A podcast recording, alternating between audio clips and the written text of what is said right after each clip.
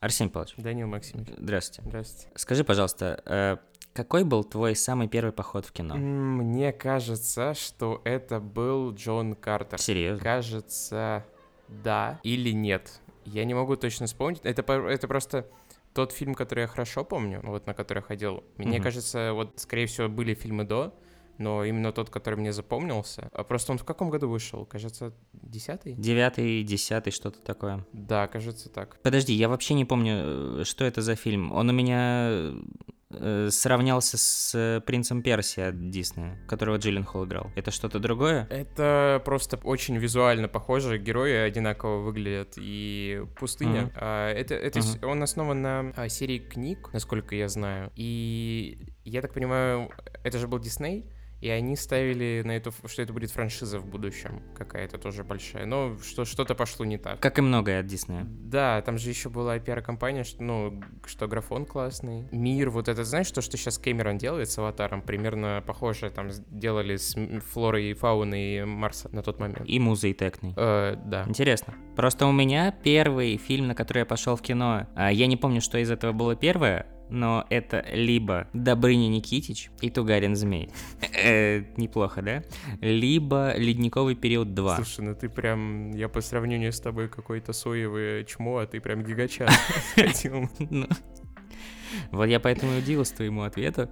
Причем, знаешь, что я помню? Это было такое время, когда... Ты ходил в кино, вот, и, допустим, я пошел на «Ледниковый период 2» с матерью, и когда я возвращался, по пути зашел в магазин пиратских дисков, и там я купил уже «Ледниковый период», но камрип, то есть, понимаешь, да, мне фильм понравился, и я купил сразу версию и пошел домой его еще раз смотреть. И вот у меня также еще было с «Котом в сапогах», и я тоже по пути домой купил его в магазине пиратских дисков. Удивительное время было, знаешь, потому что сейчас ты, конечно, можешь купить в iTunes, сделать предзаказ цифровой копии, но она к тебе через месяца 2-3 придет в лучшем случае.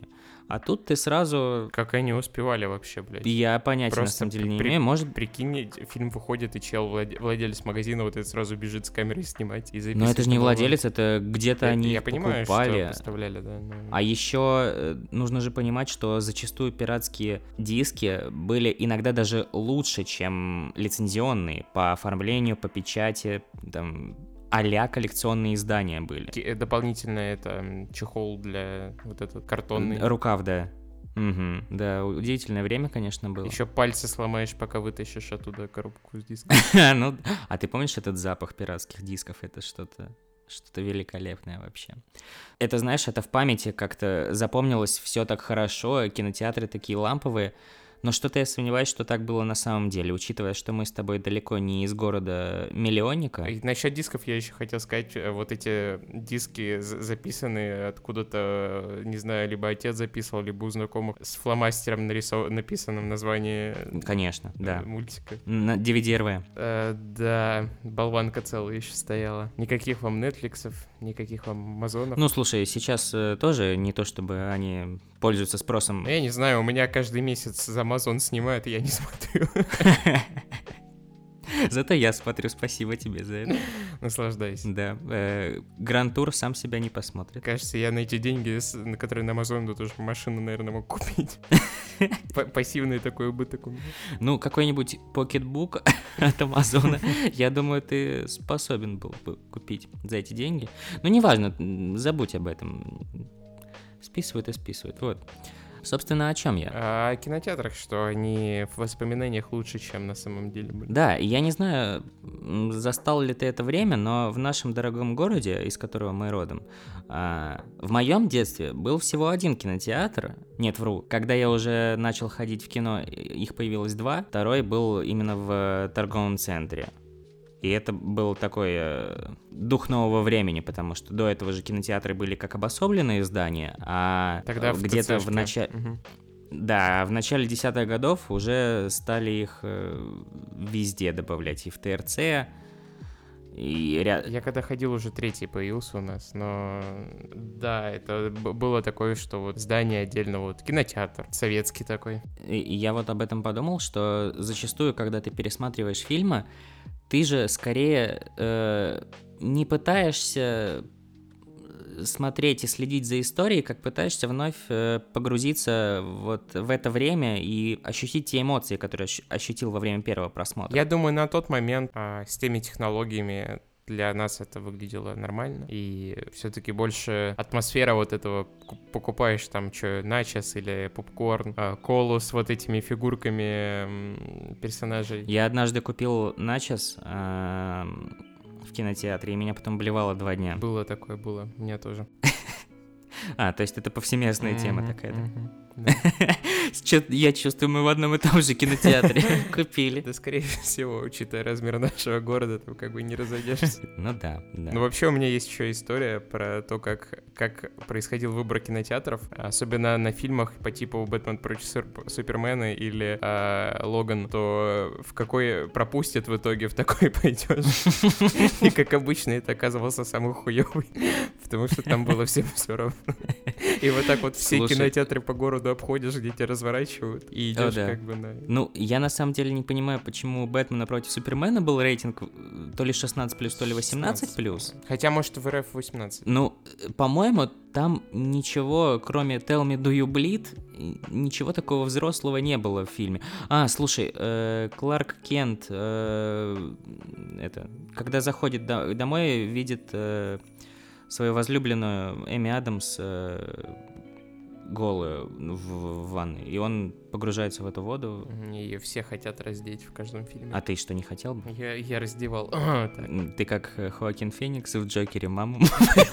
Я песочную бабу себе делал. Вот к чему я, да. Логан, окей, понятно, почему 18+, но «Бэтмен против Супермена» абсолютно я понятия не имею. Подобное еще было, кстати, с «Дэдпулом», когда все школьники вообще хотели пойти на этот фильм, но чаще всего их разворачивали. И как раз в самом хуевом кинотеатре, вот там, все просто толпы были школьников. Ну а что делать? Все выкручивались как могли.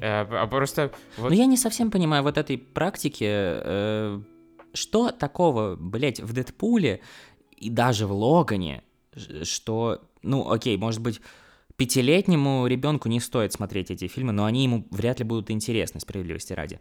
Но школьникам, я думаю, ну, класса со 2-3 можно уже смотреть эти фильмы, потому что в «Дэдпуле» такие же шутки, которые шутят его одноклассники. В образовательную программу надо включить.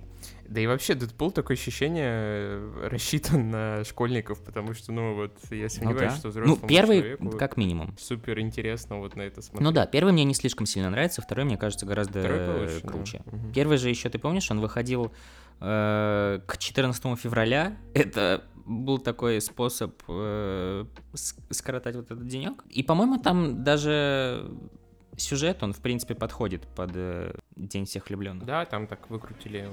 Угу. Ладно, долой лирику, давай перейдем к основным темам. Я очень вас люблю, парни. На счет 3. 1, 2, 3. Я очень вас люблю, парни! Молодцы, парни! Оу, Рой Кент сказал, молодцы, парни! Так вот, немного с опозданием, но я все-таки добрался, во-первых, до 2 сезона Теда Лассо, которого я не посмотрел в момент выхода, а вместе с этим еще и посмотрел 3, который вышел, кажется, около месяца назад полностью. Напомни мне, пожалуйста, свои эмоции от 3 сезона, потому что, насколько я помню, они были достаточно противоречивы. Да, что он как-то расставляет акцент не на тех персонажах, на которых стоило бы, и резко все сворачивает под конец. То есть много чего недосказано. Ожидалось все-таки больше внимания на том, в честь кого этот сериал и назвали. Вот, собственно, Теда Лассо, его как-то было мало. Просто темы, мне кажется, они менее интересны по сравнению с... прошлыми сезонами. Хотя там есть тоже хорошие моменты, но во многом уже устаешь вот от таких линий, типа любовного треугольника между Джейми Роем и Килли. Ну, правда, уже 3 сезон вот это все мусолить и еще оставить это незакрытым. А, по-моему, как раз-таки эту сюжетную линию они завершили и показали, что они так друзьями и остались. Она просто не сделала выбор пока, и все, и вот они ждут. Там это показывают. Вот эта вся линия с Нейтаном, как-то в конце не дали ему нормально с Тедом поговорить. Вот тут я согласен, да. Потому что в конце второго сезона такое было ощущение, что это будет центральный конфликт. Да, тоже на это надеялся, но в принципе, вот тот их диалог, который случился в последней серии, он пробил меня на слезы, и, ну, было неплохо. А, ты знаешь что, я люблю такое приложение, которое называется My Shows, и там люди делятся впечатлениями после просмотра каждой серии, ты можешь зайти и почитать комментарии, что они думают по поводу конкретной. Это круто, потому что на остальных сервисах нет обсуждения именно посерийно. Там либо люди пишут о сериале в целом, а вот My Shows это и позволяет. И мне как-то было странно читать комментарии по поводу третьего сезона Теда Лассо, потому что люди прям ненавидят Нейтана и говорят: «Я хочу, чтобы он страдал, блядь». Я это тоже заметил среди тех, кто смотрит. Ну, на мой взгляд, это как-то вообще идет вразрез с той мыслью, которую пропагандирует Тед Лассо, что, ну, как-то не стоит вот так относиться к людям категорично. И, ну, уметь прощать тоже нужно. А вот эти люди: «Я, блядь, хочу, чтобы он кровью истекал после предательства Теда Ласса». Это, да нет, это абсолютно такой сериал американско, знаешь, христианский, такой добрый в плане... Да? А все прощения? Приезжает вот американец такой довольно эталонный, ну, в плане репрезентативный американец из таких хорошо сохранившихся штатов в плане вот этой особенного американского колорита. И вот приносит такую доброту вот в этот серый Лондон, вот эту серую Англию. Да, поэтому абсолютно как бы не понимаю, как можно... знаешь, восхищаться Тедом и одновременно с этим ненавидеть Нейтана, по-моему, противоречивая довольно ситуация. Да? Ну и, не знаю, на мой взгляд, за третий сезон было достаточно моментов, чтобы пропитаться симпатией к Нейту и понять, что он тоже такой человек, который... Нужно ему поработать над собой. Вот этот постоянный его плевок в зеркало, неумение общаться с девушкой, которая ему нравится. Ну, его неплохо развивали, кстати, на протяжении его Отлично. Серии. Но... Ты знаешь, мне что еще не слишком понравилось с Нейтом? Когда он думает о возвращении к Теду Лассо, я хотел бы, чтобы он сам к нему пришел, а в результате пришли члены футбольной команды к нему и попросили вернуться. Но мне кажется, он сам должен был это осознать и прийти к нему. Помимо этого, помнишь, может быть, во втором сезоне был момент, когда Нейт обиделся на Теда из-за того, что он не поставил фотографию у себя в офисе, а тем временем эта фотография находилась у него дома в спальне на самом видном месте. Вот он практически, когда засыпал, видел ее, и просыпался, тоже видел ее. Мне хотелось бы, чтобы Нейт как-то об этом узнал, знаешь, возможно, он бы пришел к нему домой, поговорить раскаяться. Вот об этом, да. Да, и как раз Тед Лассо был, я не знаю, в туалете, мылся, и он случайно бы зашел в спальню, увидел, что фотография у него на самом видном месте. Мне кажется, это получилось бы немного трогательнее, чем это оказалось в финальном варианте. Помимо этого, я даже не знаю, какие у меня претензии могут быть к Теду Лассо. Возможно, сюжетная линия с бисексуальностью... напомню, как зовут героиню. С бисексуальностью Килли? Да, с бисексуальностью Килли, она как будто ни к чему не ведет. Она вот... очень странно. То есть вот ее сделано. Возлюбленная, она просто исчезает. Но она ее кидает, и вроде это должно быть как-то поучительно, но чему это нас учит, что... Ну да, у них достаточно были здоровые в этом плане отношения. Сначала, да, подарками не нужно закидывать. Ну да, заваливал ее подарками, но помимо но этого... Это странно, это не то, чего ждешь от Теда Лассо сериала, то есть, по-моему, не такие темы должны раскрываться, и я бы тоже вырезал, ну, предположим, да, вот, чтобы я бы убрал, чтобы больше было бы времени раскрыть отношения там Теда с ребенком и так далее. Я бы убрал вот эту серию, где Ребекка в Амстердаме с моряком. Слушай, по-моему, она очень вайбовая. Она вайбовая, да, но абсолютно ни к чему. Это филлер такой, это хороший филлер, но абсолютно ни к чему. А ты заметишь, что у каждого сезона Теда Лассо были филлерные серии, но, на мой взгляд, они замечательные. Ну, про Рождество, да, вот это вот все. А во втором сезоне их даже две эти серии. Первая про Рождество, а вторая про путешествие Бирда ночью. Да, ночью. Что, я, опять же, обожаю Теда Лассо за такие очень изящные изящные отсылки к культуре, и эта серия, она называется, по-моему, Bird After Hours, и After Hours — это фильм Мартина Скорсезе, в котором главный герой ночью вот творится вот этот пиздец, он не может заснуть, с ним постоянно случается вот эта херня какая-то, а в конце фильма он вообще оказывается запечатан в глиняную статую, что ли, там он падает с фургона, голова разбивается, короче, просто вот такой бешеный трип, и тут сделали на него отсылку. Это, ну, вот, знаешь, те, кто знают, оценят, а те, кто не знают, ну, им тоже будет интересно за этим наблюдать, и это никак не сыграет в негативную сторону. Там же весь сериал постоянно отсылки какие-то на кино, и они упоминают всякие фильмы между собой, то есть футболисты и говорят. Опять же, во втором сезоне где-то в начале таким лейтмотивом серии проходил фильм «Магнолия» от Пола Томаса Андерсона, и, наверное, не так много людей считали эту отсылку, но так как я обожаю этот фильм, сначала они упоминают этот фильм, потом они поют песню из этого фильма. Сюжет, в принципе, сходится с «Магнолией», там вкратце говорится о том, что случайности иногда играют ключевую роль в нашей жизни. Вот за эти моменты я просто обожаю Теда Лассо, за очень... Какая-то серия была? Слушай, начало второго сезона... То ли вторая, то ли третья, вот не вспомню точно. Вот, и вообще второй сезон мне невероятно сильно понравился, я ему даже поставил 10, вот настолько круто. Но третий, на мой взгляд, немного хуже, но вот справедливости ради я даже не знаю, как бы закончила эти сюжетные линии. В случае с Тедом Лассо действительно, ну, это закономерно, потому что он... прилетел в Британию одним человеком, уехал другим, вместе с этим исправил жизни многим другим людям, поэтому, в принципе, круто. Кстати, вот касаемо концовки, мне немного обидно было, что Тед не участвовал в свадьбе Бирда, не появился там нигде. Кстати, по-моему, ты помнишь эту сцену? Они на фоне Стоунхеджа, по-моему, да, там да. Свадьба у них проходит.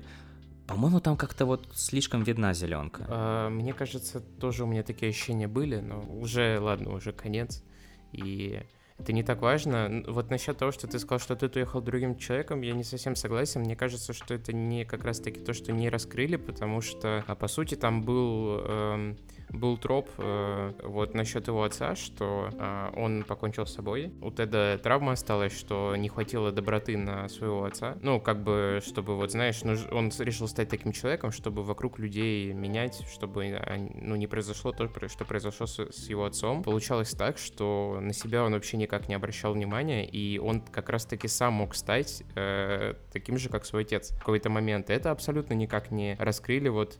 Понимаешь, не получилось так, что те, кого он заряжал энергией, ему как-то ее вернули. Единственное, что Ребекка немного как-то к нему проявляла доброту. Но вот не получилось так, что когда он всех поддерживал, в итоге, что его все поддержали. Этого не произошло. Или, например, то, что мне больше бы понравилось, чтобы он нашел какой-то баланс, что не всегда нужно полностью жертвовать собой ради других людей. То есть нужно и для себя находить время, это важно. То есть вот это вообще абсолютно как-то не раскрылось, и меня это расстроило, потому что это самое интересное, что для меня было в сериале, это линия Теда Лассо, и вот как вот быть действительно хорошим человеком, при этом не совсем стать не то что терпилой, но просто не сгореть. Потому что я знаю много таких людей, которые, ну, слишком добрые и от этого страдают. И... Я, например. Да. Что ты смеешься? И... Педрила. Уэнкер. Дрочила. И вот, и, ну, на мой взгляд, это, ну, сериал обязан был просто это раскрыть. У него так хорошо вот это шло, особенно во втором сезоне, когда панические атаки начали раскрывать. И как-то вот все в третьем сезоне, обрати внимание, сводится к одному разговору с психологом, кажется, когда он ей позвонил. Вот, кстати говоря... Извини, нет, когда мать к нему приезжает, все, его обнимает мать, они там что-то рассказывают, и все. Кстати говоря, персонажи... Кто это? Психотерапевт, психолог? Наверное, все-таки терапевт. Почему-то в третьем сезоне ее роль гораздо стала меньше, И она скорее в роли отсылки такой была, нежели как полноценный персонаж, как это было во втором сезоне. И это странно, потому что он, вроде бы не проработал эту травму, с одной стороны, но этих панических атак у него стало меньше. И вот, кстати говоря, ты сказал о том, что он пытался не допустить ошибки, которые допустил в случае с отцом, но во втором же сезоне как раз это и произошло, и он не заметил этих изменений в характере Нейта. По факту он тоже упустил его. Вот тут тоже мне хотелось бы что-то такое более эмоциональное увидеть. Да, вот как-то не слишком идеально закончили эти сюжетные линии, наверное, и да. И вот как раз о том, что я бы убрал много чего у Сэма описания. Слушай, мне во втором сезоне очень понравилась его линия с баром. Да и, в принципе, эти моменты, когда он должен выбрать между этим брендом, либо между родной страной, но этот бренд, собственно, и вредит экологии, интересно. Да и, в принципе, персонаж колоритный. В этом-то сезоне не было больше именно про ресторан, не было про то, как он его развивал. Там осталась эта линия про то, как отказывались в Британии иммигрантов принимать. И Сэм высказался, и из-за этого ему сломали ресторан. Это просто, не знаю, настолько выбивается из общей канвы вот эта серия. И я не хочу сказать, что там идет повестка, потому что там их отлично. Есть линия с миллиардером этим, который тоже с родины Сэма, и он там показан абсолютно мудаком, то есть сериал не склоняет к тому, что например... Одни хорошие, другие плохие, но просто эта серия, она абсолютно выбивается, она прям как будто бросает тебе это в лицо, эту ситуацию с мигрантами. Еще показывают... вроде бы сериал должен акцентировать на проблеме того, что разбивают, кто-то громит рестораны, но он абсолютно, как бы сказать, меняет стороны от реальности, как это обычно происходит. В общем, мне эта серия не особо понравилась. Неплохая серия, когда Ребекка пришла к этим мужикам, дедам, и начала обвинять их в том, что они продаются, никто... Помнишь, не... да, русский миллионер российский просто взял и ушел. Мы все понимаем политическую ситуацию. И Рупер там, интересно, раскрыт, тоже его перестали демонизировать. Однозначно злодеем показывать. Хотя он довольно... Но он так и остается говняком, да. Так остается говняком, но все равно тоже хорошо, что внесли информацию какую-то о нем. Тоже, что не всегда он был таким. И потенциал, конечно, огромный. Мне понравилось, на самом деле, что Трента стало больше, что его сделали одним из персонажей. Хотя он особо не такого...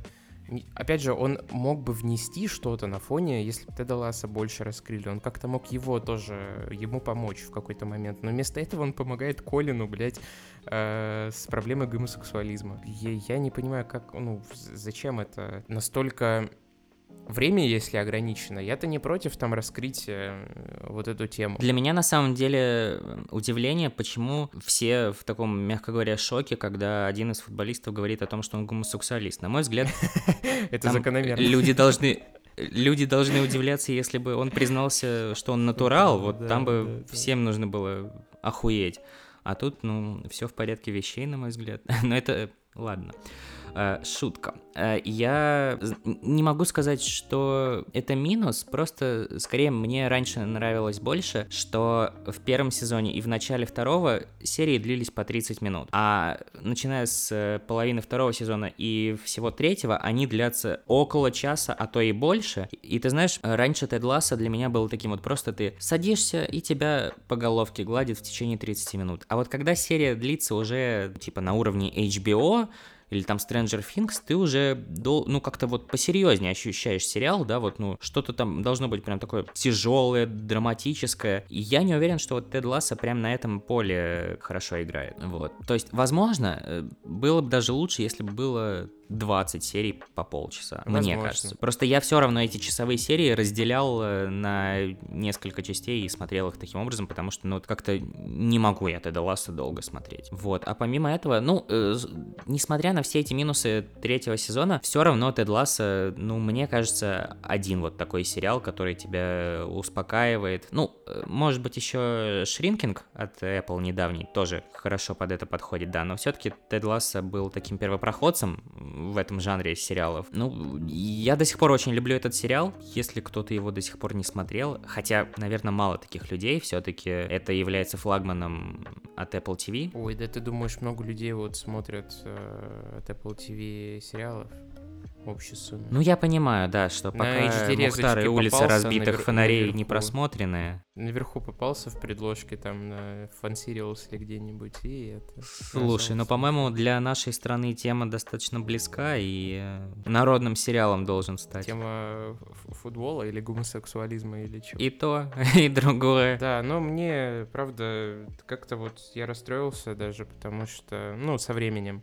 Потому что, мне кажется, сериал заслуживает большего в плане вот времени больше заслуживает и какого-то более такого раскрытия. Мне кажется, с Тедом действительно можно было драму какую-нибудь сделать интересную. Много какого-то вот... Много недосказанности у меня такое ощущение осталось. Та серия с Колином просто, она настолько предсказуемая. Вот когда его, ну, как бы персонаж думает, что... С ним не разговаривает друг, потому что он не хочет разговаривать с геем, а потом, бац, оказывается, что просто он обиделся, что он ему не говорил, но это было для меня понятно в самом начале, то есть, и это все так тянулось, и я хотел, чтобы поскорее бы уже это... Мне казалось, у меня претензия, что это можно было сделать как-то интереснее раскрыть. Я не против этих тем абсолютно, просто нужно их как-то делать более интересными, что ли. Вот с Трентом была неплохая сцена в гей-клубе. Тут, наверное, за счет того, что мне просто Трент как персонаж нравится. Моя любимая часть Теда Лассо — это когда начинаются алмазные гончие. И все начинают делиться своими мыслями. Переживаниями, эмоциями, да. И, кстати, там был классный момент, тоже филлерный, по-моему, это было в Амстердаме, когда Тед начинает придумывать вот этот метод Гвардиолы. Тотальный футбол, по-моему, он называется. Когда он в баре сидел и начал там соусы передвигать. Что-то я тоже по поводу твоей ориентации пересомневаюсь. Он обкурился этой... Нет, ему Бирд сделал... Он думал, что он выпил. А в итоге не выпил. Нет, он выпил, но оно было не рабочее. И в результате он как-то сам к этому пришел. Ну, ты знаешь, я подумал, на самом деле, что-то я сомневаюсь, что вот на этом закончат доить корову Теда Лассо, и наверняка будут и продолжения. О чем? Думают продолжение сделать, как ответвление сериала про вот... Там остался Нейт, Рой и Берт. 3 тренера, как бы, и вот про них что будут. Ну, слушай, там еще исключительно женская команда есть, помнишь? Прям есть задел, когда...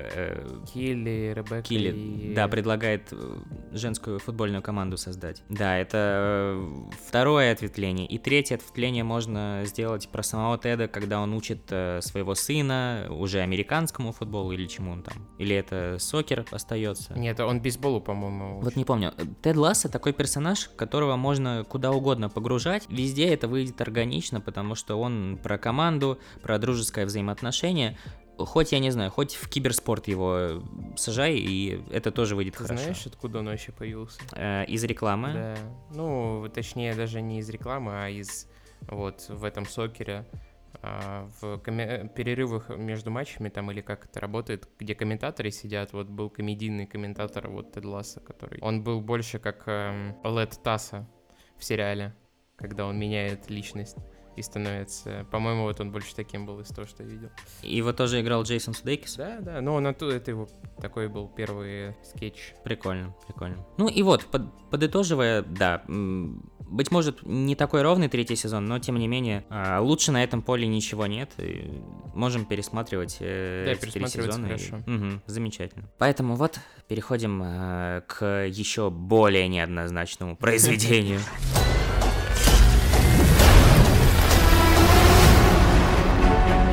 Значит, ты можешь вернуться во времени? Брюс, я могу все исправить.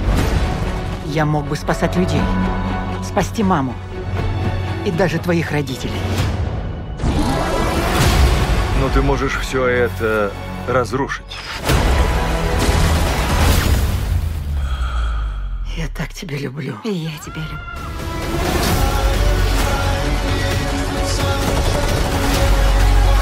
Мы на неизведанной территории. Бэтмен, что делать? Попробуем выжить.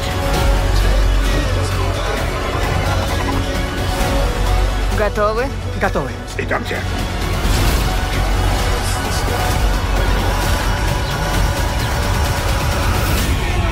What did you do? Ну, начинай. Я боюсь.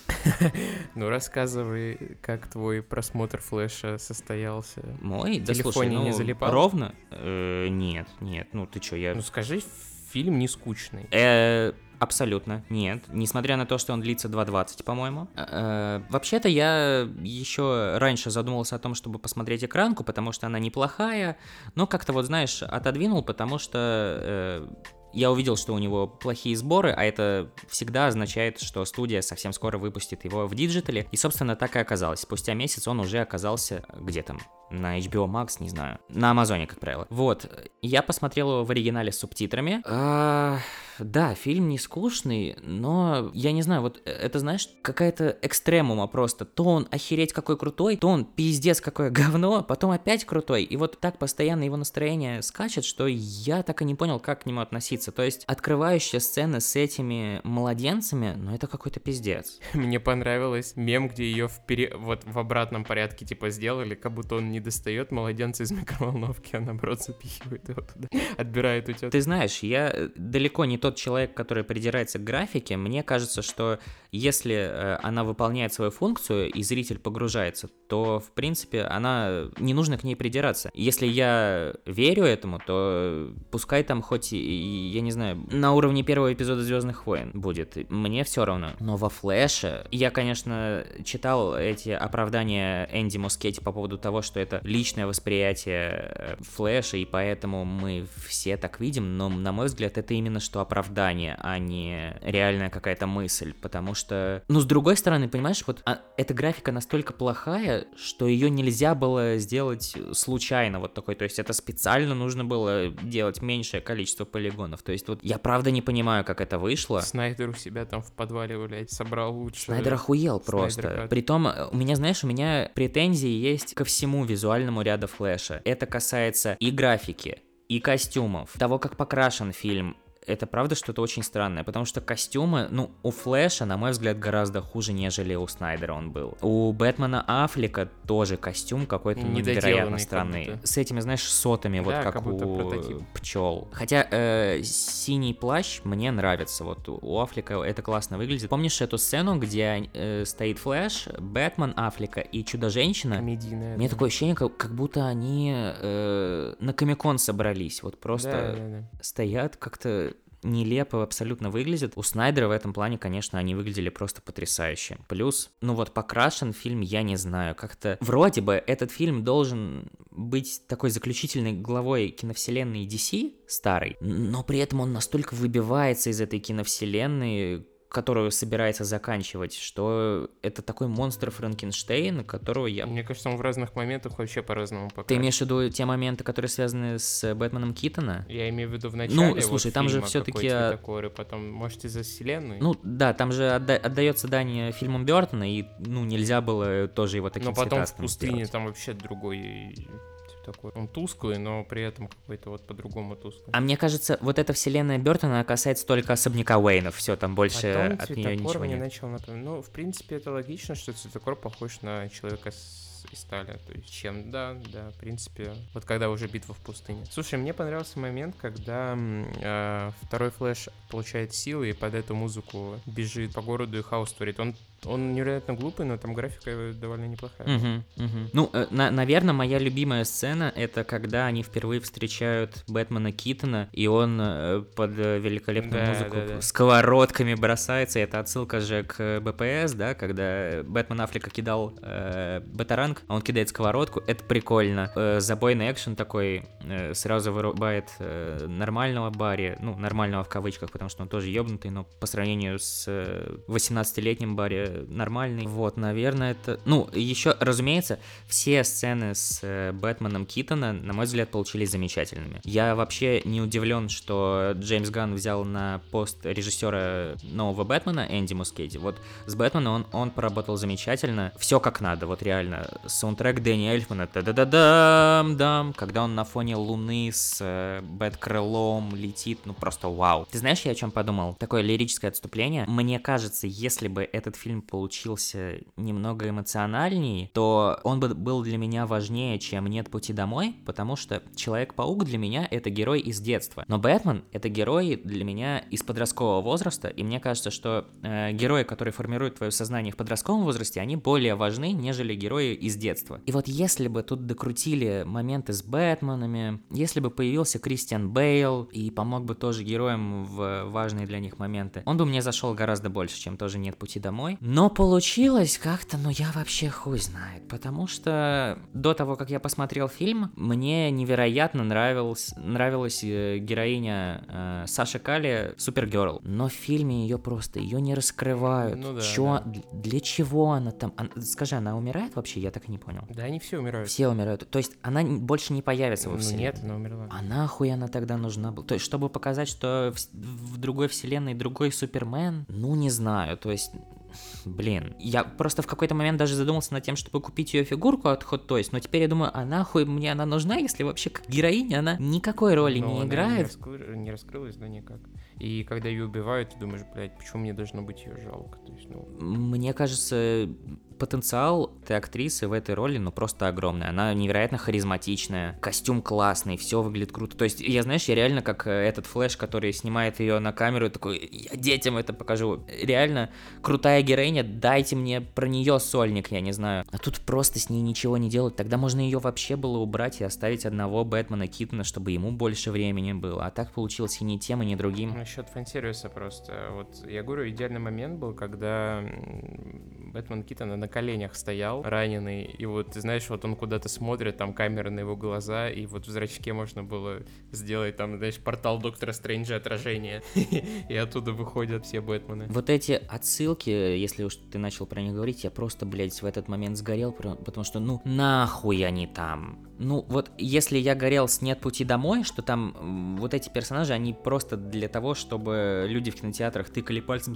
смотри, это было в моем детстве. Тут, блядь, зачем вы их добавили с этой отвратнейшей графикой Адама Уэста? Ну, окей, Николас Кейджа еще там неплохая сцена, в принципе, я можно хотел бы посмотреть оставить. На вот эту вселенную Супермена, где он против огромного паука, блядь, сражается. Мне, кстати, интересно, а Николас Кейдж реально снимался в этой сцене, или это тоже компьютерная графика?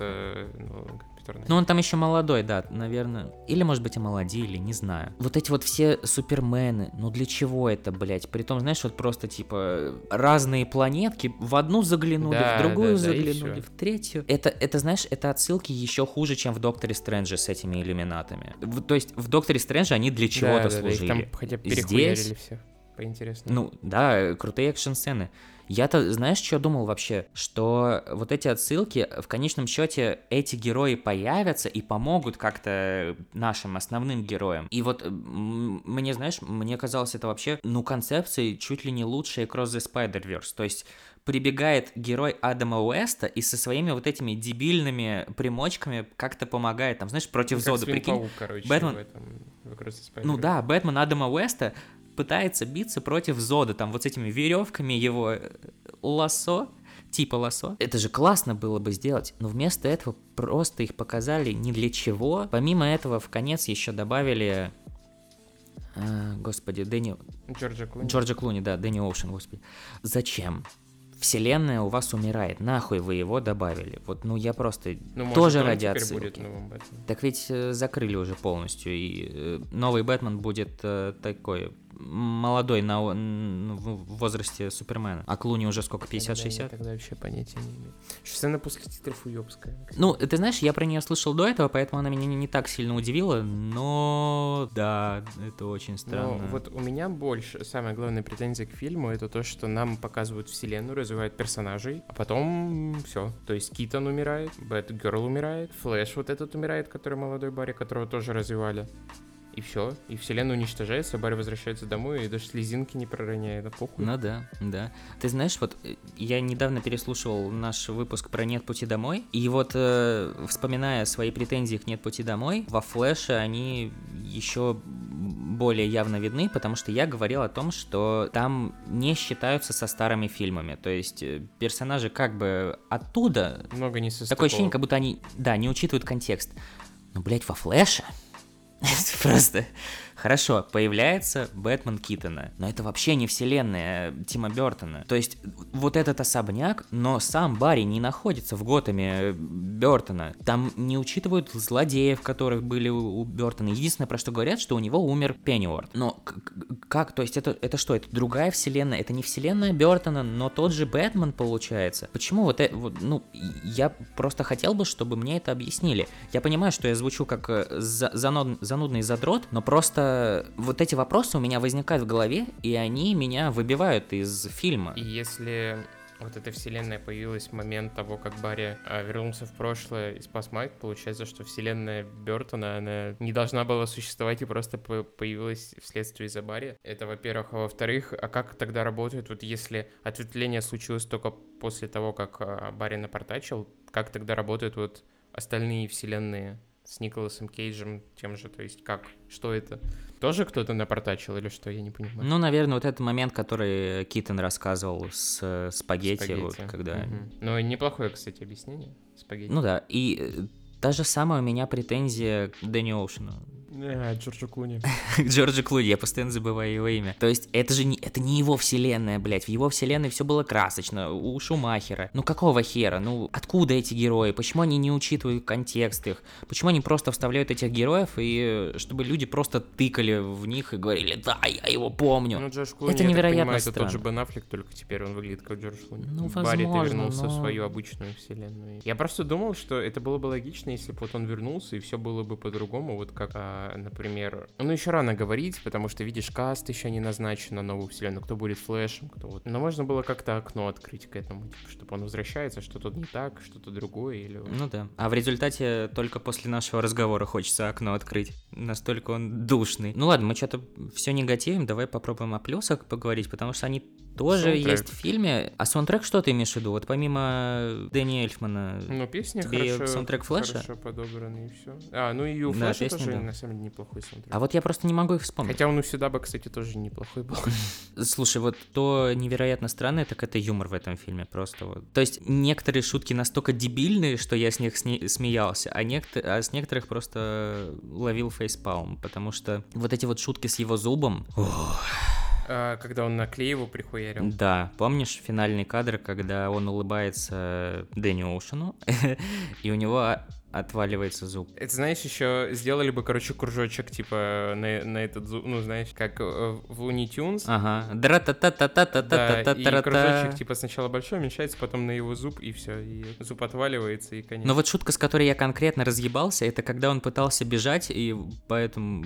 И у него не получилось, он как дебил вот это вот, размахивает руками. Вот там просто разъебался, конечно, потому что это тупо я, когда мама оставила меня в Сбербанке. Вот.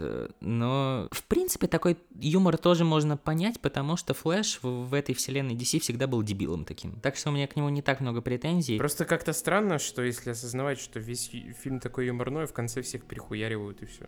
Просто я не знаю, в чем проблема. То есть вот где напортачил режиссер, а где сценарист? Потому что Энди Мускетти не был ответственен за сценарий. Какая-то дама была ответственна, я не помню ее имя.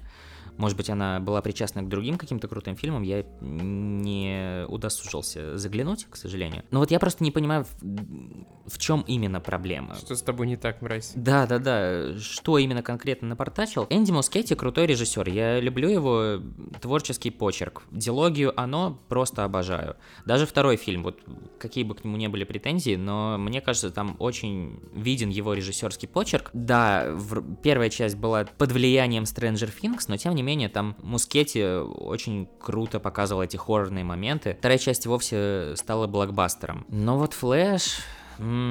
я даже не знаю. Вот, ну... Я не могу сказать, что фильм плохой, но и то, что он хороший, тоже вряд ли. Да, что-то такое вот среднее. Его не скучно смотреть, это уже плюс. Это однозначно, да. Вот когда выйдет хороший дубляж от Флэро Филмс со всеми голосами, которые были до этого, и Китона, и Флэша, я его даже попробую пересмотреть. Быть может, когда я буду знать, что от него ожидать, он мне понравится больше, потому что, честно говоря, мне даже обидно за то, что он оставил у меня такие двоякие впечатления. Я надеялся, что 3 супергеройских фильма мне очень понравятся, которые выходили этой весной и летом. «Стражи», «Человек-паук» и «Флэш». Вот я надеялся, что все они будут крутые, но, к сожалению, вот последний как-то просел по сравнению с предыдущими двумя. Вот чего все будет дурак. Ну, быть может, проблема в том, что просто предыдущие 2 настолько крутые. 2 «Флэша»? Да, от седа. Вот какие-то такие эмоции у меня получились. И реверс «Флэша» бы завезли для фан-сервиса, я не знаю, ну какого-нибудь. Вот. Добавили бы, накинули реально фан-сервиса, не знаю. По-моему, это было лучше. Да вот тебе накинули, который ни к чему не идет. Вот что, хороший фан-сервис? Ну, я имею в виду нормального фан-сервиса, который там влияет на сюжет. Вот злодея, например, сделали бы каноничным. Тут просто, понимаешь, даже Зод, он ни к чему не ведет. Я так и не понял, кстати, кто антагонист в этом фильме? Флэш, который ёбнулся, да, тут или Зод? Антагониста. Ты знаешь, вот эта фраза по оценивать фильм по антагонисту, вот здесь вообще его нет. Быть может, кто-то так и скажет, что вот какой антагонист, такой и Флэш получился. Кажется, что просто такие деньги, то решили не отменять, как Бэтгёрл. Я боюсь узнать, что было в случае с Бэтгёрл, если Ган сказал, что там репутационный ущерб был бы и всем актерам, если бы его выпустили. А то есть у Флэша с репутацией все нормально тогда после этого. На Эзру Миллера похуй просто уже. Да, но я даже... Понимаешь, мне вот обидно, что Бэтмена Китона использовали на такой фильм. Я бы хотел увидеть с ним что-то по типу «Возвращения Темного рыцаря», комиксы такого, где Бэтмен старый, да, побитый. Да-да-да. Ты знаешь, мне кажется, что Мускетти, он, короче, когда посмотрел, ему дали посмотреть версию с Бэтгёрл, он такой, блять, насколько это же пиздец, я уничтожаю эту вселенную нахуй, просто стираю ее с лица земли. Нет, Ган ему позвонил, добейте выживших. Да-да-да, уничтожить. Ну, реально, по сути же, просто сожгли мосты. Я не люблю, вот, когда меня стараются, как бы, ну, показать персонажа, за которого я должен проникнуться, а потом их сразу хуярят. Не то, что... Ну, то есть, если весь фильм в этом мотив, да, как хоррора, что они пытаются выжить, окей, там ставки высоки, да, за этим интересно смотреть. Но тут просто, ну, абсолютно бессмысленно тогда. Весь смысл теряется просто. Флэш какой-то мудак. Значит, такой аутист-мудак. Ну, он всегда был таким. Мне кажется, вот почему выбрали именно Мускетти на пост режиссера, кто там, Дэвид Заслов его выбирал, не знаю. Ну, это же до прихода Гана и Шафрана. Или Сопрано, не знаю. Сопрано, да. К этому фильму хотели найти одновременно и комедийный подход, но и чтобы драматичным был. Вот в случае с «Оно» у Мускетти это получилось. Но в случае с «Флэшем», мне кажется, не работает как одно, так и другое. Тупое говно. Тупого говна. Получился слишком неровным, и я вот даже как-то не удивился, что он провалился, потому что... Ну вот кому это вообще советовать? Ну да, это DC, это вот стандартный DC без Гана. Вот, ты знаешь, мне что-то... Боюсь, что и в случае с Ганом окажется все далеко не настолько хорошо. Ну, «Отряд самоубийц», потому что как режиссер и сценарист он крутой, но как продюсер, вот я не знаю. То есть мне кажется, что его политика это развязывать режиссером все рукава, а так ли это хорошо? Вот Кевин Файги развязал Тайки Вайтити. К чему это привело? Страшно, страшно. Знаешь, за что мне еще страшно? В августе выходит «Синий жук», и нам вот эту ебалу приходится тоже смотреть. Я свободен. Я могу и не смотреть. Ото всех оков. Но это последний фильм из этой вселенной DC, то есть не «Флэш». Он не войдет в новую раз? Герой войдет, но именно фильм касается только той вселенной DC. Понятно. Это Ган так сказал в Твиттере. Понятно. То есть говно. Может, еще и хуже, чем «Флэш» будет? Однозначно. Тут хотя бы... знакомые нам герои, а вот это вот ебалу, блять, кто это будет смотреть? Я не знаю, вот как вот это происходит, то есть вот продюсеры же должны понимать, что вот идет спад в последние годы, там, что у Marvel, например, да, фильм, что у DC он и не прекращался, и не было никогда какого-то подъема. Почему бы просто, ну вот, не задуматься, что ли, раньше об этом было, вот, до того, как они Гана наняли? Просто, ну вот, зачем это было снимать? По крайней мере, так. Они же... Но не совпадение, что они все такими пресными немного получаются, вот эти фильмы. То есть сценарий хромает, вот это вот все как бы, ну... Да вот проблема-то в этом, что я не знаю, вот, ну, это знаешь, врач видит мертвого, и он не понимает, в чем причина, от чего он умер. Вот, и я тоже смотрю на «Флэш» и думаю, блять, тут... либо заново все переделывать, потому что что-то конкретное я даже не могу сказать, где плохо. Плюс, знаешь, вот эта вот ветка с помидорами. А, банка как-то, да, очень странная. Не ветка с помидорами, да, хорошо я сказал. Висит ветка с помидорами. Я не уверен, что помидоры — это вот та деталь, которая прям заслуживает такого внимания. Мне кажется, как-то можно было более изящно это обыграть. Ну вот мы накидались помидорами в этот фильм. Гнилыми. Но вообще как-то очень негативно вышло наше обсуждение Флэша. Я не настолько его не люблю. То есть, я говорю, я даже пересмотрел бы его, потому что это такой... Слушай, вот, кстати, какая у меня мысль во время просмотра. Это фильм из начала 2000-х, супергеройский. «Сорвиголова», ну, «Электро», может, да. «Фантастическая четверка». Это вот настолько в этом духе. Быть может, в этом как раз и была задача, потому что графика просто из начала 2000-х. Вот я тебе как раз в переписке присылал фрагменты из «Гарри Поттера и философского камня». Где Невилл, да. Да, момент, когда Невилл падает на квиддичное поле.